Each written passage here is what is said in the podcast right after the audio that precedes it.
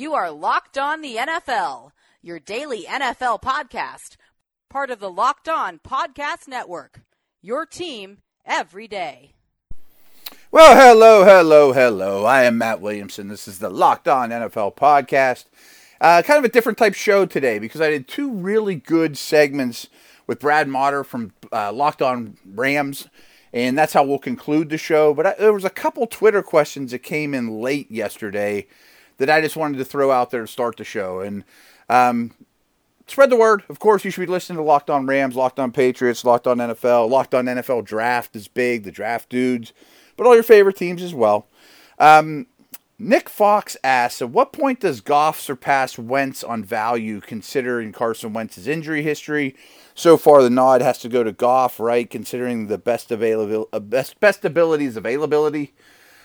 I can't argue that, but Wentz was a was going to win the MVP last year, and to me, this year he was not healthy from day one. And I know I'm making excuses for him because I love him, and yeah, that's uh, that is happening right now. I can't deny that. And the health thing is massive. And I was really impressed with Goff last week too. So I sound like a Goff hater at times, but I'm not, and I'm very much coming around that he's going to be a top tier quarterback. But Wentz to me is a better chance to be a Hall of Fame quarterback, and I would still take Wentz. And no matter what happens on Sunday, I mean, getting a Super Bowl is great. I hope he win. You know, for for all those things, that's great. Doesn't mean that he's better than Wentz all of a sudden. When they're both out there and healthy, I still think Wentz is clearly the better player. Although I understand that Wentz's season was far from great. I get that. I just think we've seen what he's capable of, and we're going to see more of that. So I still go with Wentz. Um, also asked by what's his name on that one? Rick Jarvis asked, "Would I ever take another job in pro or college football? Um, what would be a larger factor in your decision, the role itself or the team and location?" Well, to be honest, I mean, I am looking for writing work as we speak, and I miss being with teams. There's no doubt about that. There's a lot of value and camaraderie and game day and knowing the players and all those type of things. But I think that ship has sailed, to be honest with you. My wife has a good job here in Pittsburgh. All my extended family's in the area. Um, I guess if the Steelers came calling, I would consider it. I know I'd consider it, but um, I see my my family and my kids a lot more being in the media. I work from home. I work on my schedule, and I've gotten awfully used to it because it's really been 15 years or so since I've been with the team. So it's not that I wouldn't consider it, but I'm not actively pursuing that, and I really like what I've been doing, to be honest with you. Um, last question here, and then we'll take a quick break. Matt Phillips asks, with Washington's quarterback situation being as bad as it can, being as bad as can be, what do you think they do to address the situation? Financially, what can they afford to do? This is awful. I mean, it rivals Jacksonville to me as the worst quarterback situation in the league. I don't think Alex Smith will play next week next year at all. I don't know that. I am not an injury expert, but it certainly sounds like every report is leaning that way. He may never play again. There's nobody resembling a prospect on the roster. I would, and they don't have a lot of money. I'm going to ask Case Keenum tomorrow about Bridgewater, Flacco, Tannehill, Bortles, Tyrod Taylor, Jacoby Brissett, Nick Foles. There is what seven of those guys that I think have a very good chance to change teams, maybe not Brissett, that could be starters. And speaking of Brissett, that's what I do. I mean, if I were them, I'd trade for Brissett right now. But taking him out of the equation, I wonder if it's an RG3 situation where you trade up for Haskins or Murray or somebody like that. I'm not impressed enough with the other dudes that were at the Senior Bowl. And you also bring in a Tyrod Taylor. I mean, it's not going to be easy. It's sticky, it's hairy, it's nasty. I don't think you can count on Smith at all. It's one. It might be the least enviable quarterback situation in the entire league right now. So, I wish I had a better answer for you, Redskins fans, but it's bad. It's really bad. All right, folks, I want to tell you about a new sponsor to the show, but one I've been familiar with for quite a while there, NFL Nation and that is Lokai.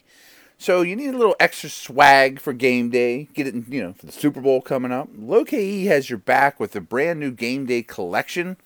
If you haven't heard that name before, well, now you have. This company is amazing. And me personally, I've been rocking their bracelets for a few years now, as was my wife. And it's a bracelet with an amazing message and also supports incredible causes. The Lokai bracelet comes in your team's colors, you know, if you want black and gold, whatever, your, your choice, you know and holds water from Mount Everest, the highest point on Earth, and mud from the Dead Sea, the lowest point on Earth. It's a daily reminder to stay balanced during life's highs and lows. Pretty cool. and no joke, I've been wearing the same one on my wrist now for over three years, as has my wife. We both picked these up a while back. It's an awesome message which personally helps me, you know, focus during the good and challenging times of my life. Since Lokai is friends of the show and they are offering you an exclusive discount of 25% off all game day collection bracelets, you got to do it. You know, guys, trust me, I've been a fan of theirs for years. This is the best deal. So use my promo code locked on 25, all one word, 25, when checking out, and boom, you can thank me later, man. So go to lokai.com, use our promo code Locked On 25. Again, that's L O K A I dot com with my promo code Locked On 25 to take advantage of this outstanding deal. All right, Rams Nation, we are back again. This is the Tuesday edition Locked On Rams. We've got an awesome guest with us today. Matt Williamson of Locked On NFL is joining us. If you haven't checked out his podcast, you got to go do that now. It's on the Locked On Network, covers all NFL topics. It's a great podcast. He has amazing weekly guests as well. Matt, how you doing today?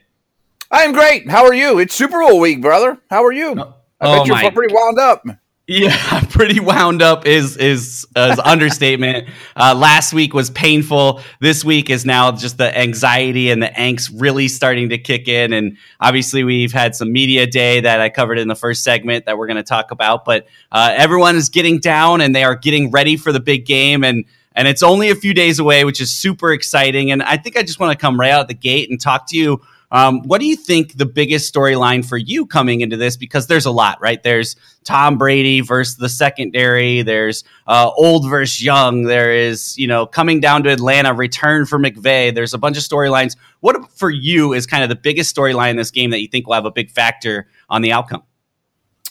Um, the storyline I would go with, which I, I, don't think is an X's and O's thing or will affect the outcome. Well, it might, but I do think there's what you touched on is can the young guard keep up with the massive incumbents and can they knock off Goliath? And, you know, the, the, these franchises are so different over the last 10 years. And finally, things are skyrocketing upward for the Rams, where the Patriots have been uh, obviously the kings of the league for a long time.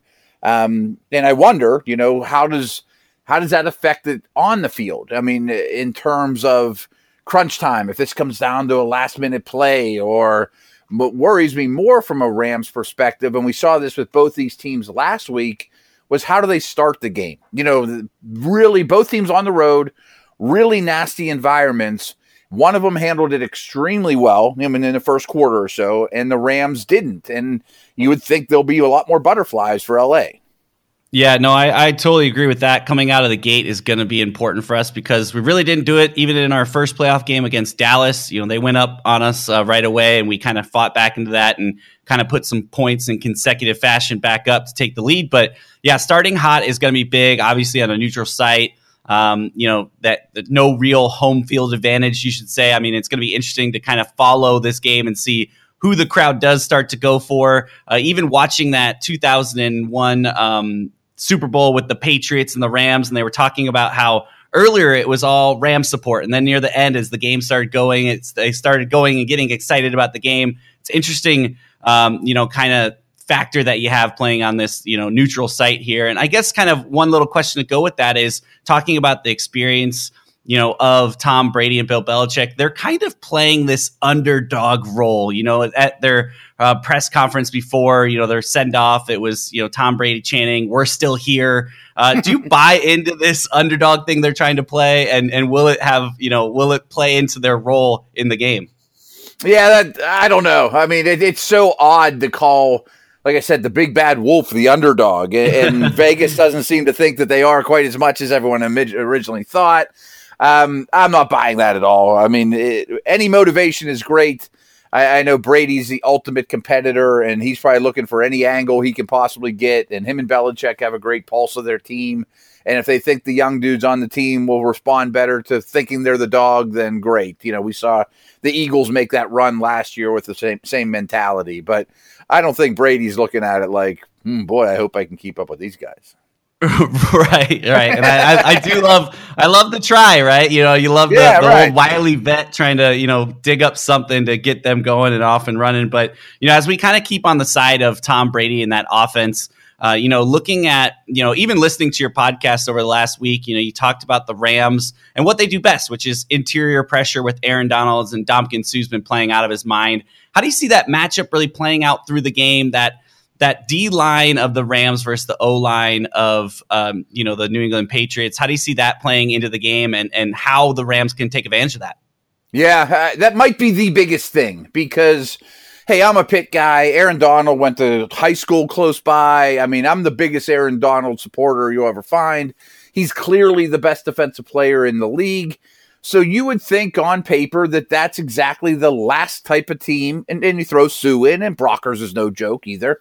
The last type of team that Brady would want to see. And I do think that's true. Don't get me wrong. But the Patriots lately have just found their stride in protection, in getting the ball out, in neutralizing Chris Jones and Bosa and Houston and Ford and every star they run into, they have not let beat them. So I have no doubt in my mind that they're going to spend two weeks saying, okay, if Michael Brockers gets a sack or two, fine. I mean, they're not going to let Donald beat them. I know that as a fact. But is he great enough to do it anyways? You know what I mean? Right. He might be. I mean, if anyone in the league can overcome the schematic favoring his way, I would think it's Donald. And we've seen Suh step up in the last couple weeks too, and I would imagine he'll bring his A game. But Brady hasn't taken a sack in the postseason, despite you know playing a lot of snaps thus far. And I think he has five since their week eleven bye. Like it just comes out too quick. Right, right. And that's the number one thing everyone is always, you know, harping on in the quarterback room is, you know, get the ball out under two seconds. And if you can do that, 2.5, sure. I think is the magical number for, for most quarterbacks. And they've been doing a really good job. I think where Aaron Donald, you've even seen in his stats, a lot of his, his big plays come in that fourth quarter. And I think it just goes with the kind of wearing down of a quarterback mentality, the offensive line. He's getting there faster. He's trying to push the ball down the field further. But again, this is Tom Brady, not your average quarterback. So hopefully, you know, that's something that can play a part and maybe, um, you know, we'll see how that kind of plays out. And I guess with that, you know, kind of the last question for. Real quick, I just want to throw one thing at yeah, you. Yeah, go ahead. Go ahead. You mentioned the wearing down factor, and I do think that's important because it's very much part of what the Patriots do to teams nowadays. I mean, you look at the Chiefs in in overtime; they were done. You know, that was you know you you got big physical offensive line, fullbacks, Gronkowski's like an extra tackle. They wear defenses down and slow pass rushes as, as the game goes on. Right, and that's why Aaron Donald's going to need some help because I think he's the yeah. one guy on that D line that, in a weird way, one guy in the NFL that just doesn't seem to wear down. He actually goes the other way. He kind of cranks it up right, right. further in the fourth quarter, but he's going to need more than just him because you talked about it. The Patriots can do things to, uh, you know, kind of slow him down, double team him, triple team him at times, send a running back to chip him, you know. So they're going to need some other guys to really step in and keep that same energy with him because you know, like you said, maybe he's able to do it by himself and just kind of blow all our minds with his talent. Uh, but he's going to need some help, and that's going to come from guys like you said, Brockers and Suh, and even Fowler off the edge, going to mm-hmm. help create some pressure for Tom Brady to kind of get it off faster. If you look back to that AFC championship game last year, Fowler had two sacks, I believe a strip in that game or, or caused an interception. Uh, so he kind of knows, you know, playing Tom Brady pretty well. He's got a history with got him. A lot sure to play for. Yeah, a lot to play for. Exactly. right. So um, you know, kind of to wrap it up with the with the offense on on Tom Brady's side here. As far as looking at this, a bigger threat to the Rams, do you think it's the Patriots run game or the Patriots pass game? Run game, but they're the definition of balance too. You know, like I thought Kansas City just didn't have an answer. Like you would see heavier personnel come out there, and then Brady would, would throw it to Edelman or White or Gronk or whoever. And when anytime they'd go lighter, they got beat up with a physical line like we talked about. Um, so I do think it's the run game, just because I think the Rams are better against the pass than the run, although they look pretty good against the run against Dallas. There's no doubt about that. But I, I think a key in that regard that Belichick will try to do is keep the Rams in base personnel on defense. And therefore, you're going to see a lot of Develin, as you always do. He plays almost 50% of the snaps. But I think they'll live out of 21, 12 personnel and keep the Rams in their base. And why I say that is because I think that their linebackers can be exposed a little bit, especially in the middle of the field. And I think you can possibly wear them down with that heavier personnel. But I think Wade Phillips blitz packages aren't nearly as effective either out of base.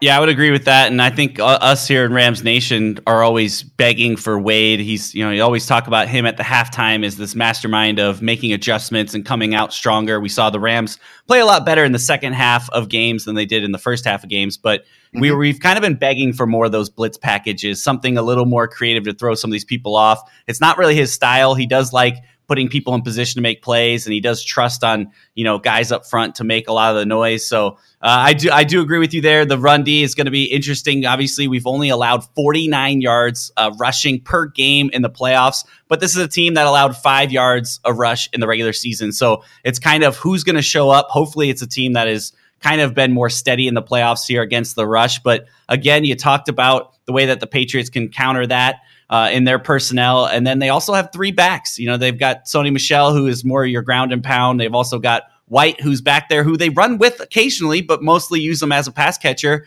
Uh, and then Burkhead is, you know, obviously in the last game was a big part of finishing off some of those drives, and he has a little bit of both of that. So uh, I think the Rams is also going to have to really try to, you know, one figure out who's back there, and then two try to really play to the tendencies of what they know and not get caught up though in just going, oh, it's White, it's going to be a pass now, and and kind of you know falling into that trap that Bill Belichick's probably been setting this up all year for this moment to kind of come and, and throw that last minute thing in. So um, good stuff. What we're going to do is we're going to step aside. We're going to get a couple breaks. Uh, we're going to get a couple words from some of our sponsors. We'll be right back. Folks, as you know, the NFL playoffs are here, and it's time to get into the action with my bookie. I've been telling you about these guys forever. Don't be that guy with no rooting interest as your relatives or friends sit around watching game after game.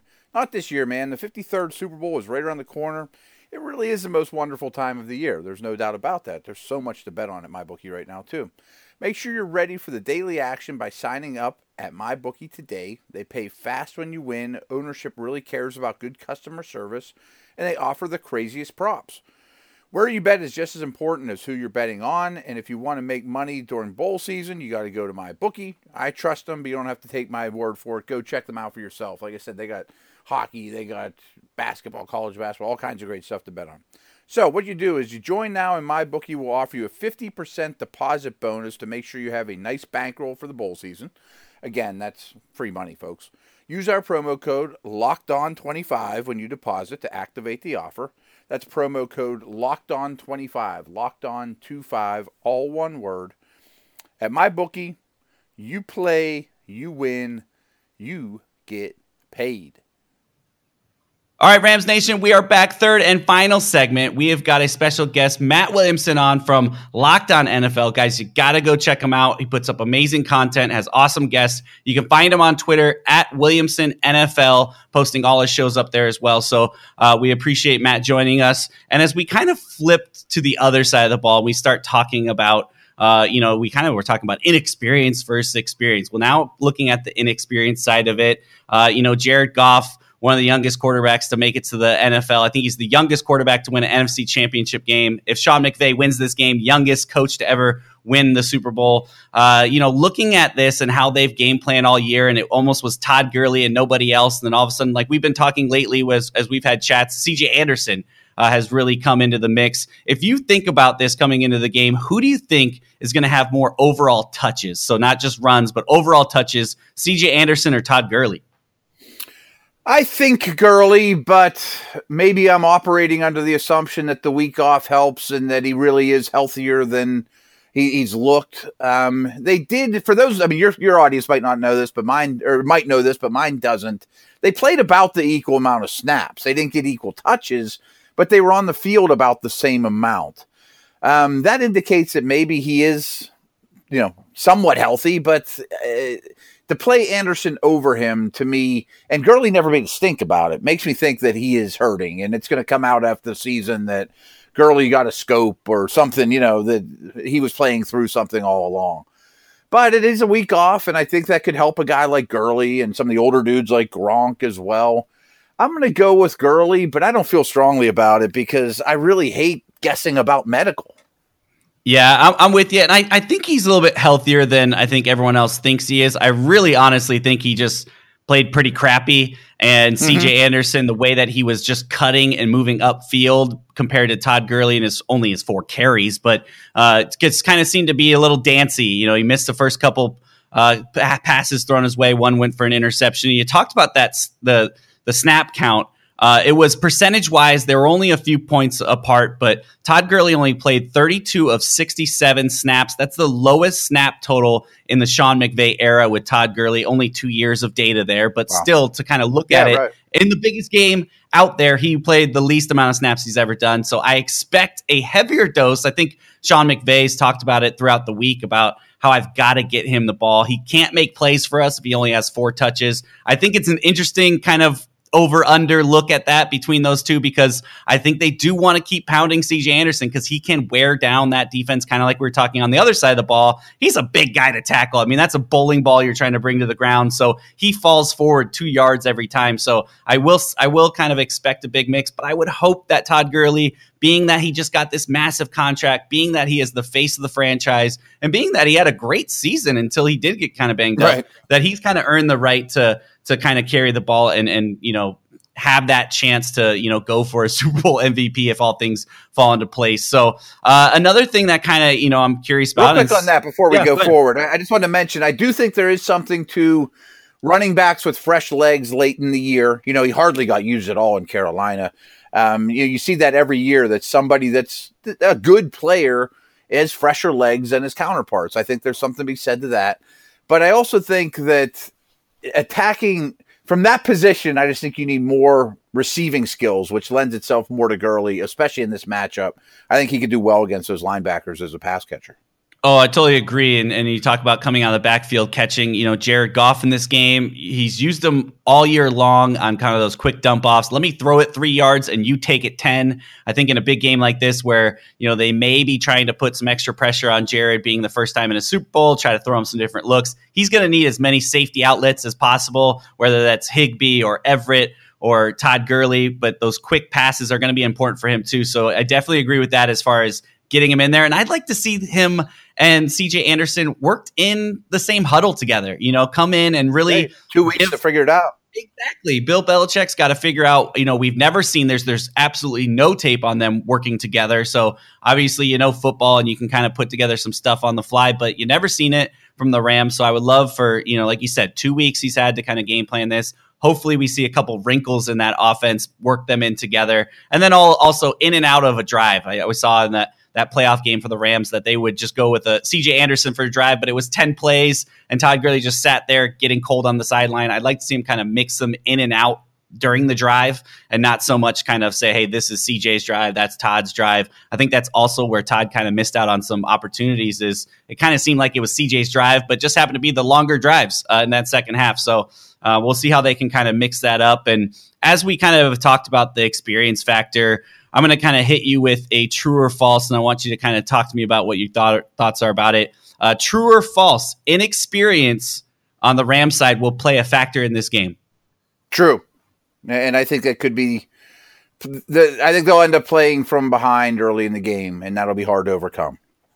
Okay, fair enough. And I, yeah, it's always going to be interesting to see kind of how these guys play. And I think I love people always talk about Jared Goff, and I talk about it too. Is he's kind of a kind of a boring interview. He's kind of not a very fun press conference from Jared Jared Goff. And when he gets a big touchdown, there's not a bunch of emotion. When he throws a big interception, not a bunch of emotion. But that kind of lends you know, to this type of game that he's not going to get overly excited or overly down. Even looking back at that NFC Championship game when you talked about as we're down thirteen nothing, and he's you know kind of just said, "All right, well let's just let's just go." And you know maybe there's not a whole lot of energy in that huddle, but that's why we have a lot of those other veteran guys to kind of get it going. But him being able to kind of keep calm, I think, will lend uh, in his inexperience to this. And then I guess you know we, we always talk about the cliche of three phases of football. If you if you start to look at that third phase, and we've talked offense, talked defense, third phase of football, special teams.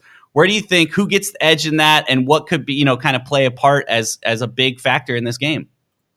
Yeah, I think special teams is important because these are two of the top teams in terms of stressing it year after year. I always tell my listeners I don't watch special teams tape. I don't have that kind of time, but I defer to football outsiders. And they always say the Ravens and the Patriots are always at the top of the league year after year. And they're the only two teams that qualify for that. Although this has been a down year for the Patriots in that regard. And I do think the Rams are always very good in that regard, too. Two excellent specialists. I mean, two great kickers. Um, I would think that Belichick doesn't fall for a fake punt, though. You know, I mean, like I, I, don't think that flies in this situation. Um, but I do think the intangibles have to go to the Patriots.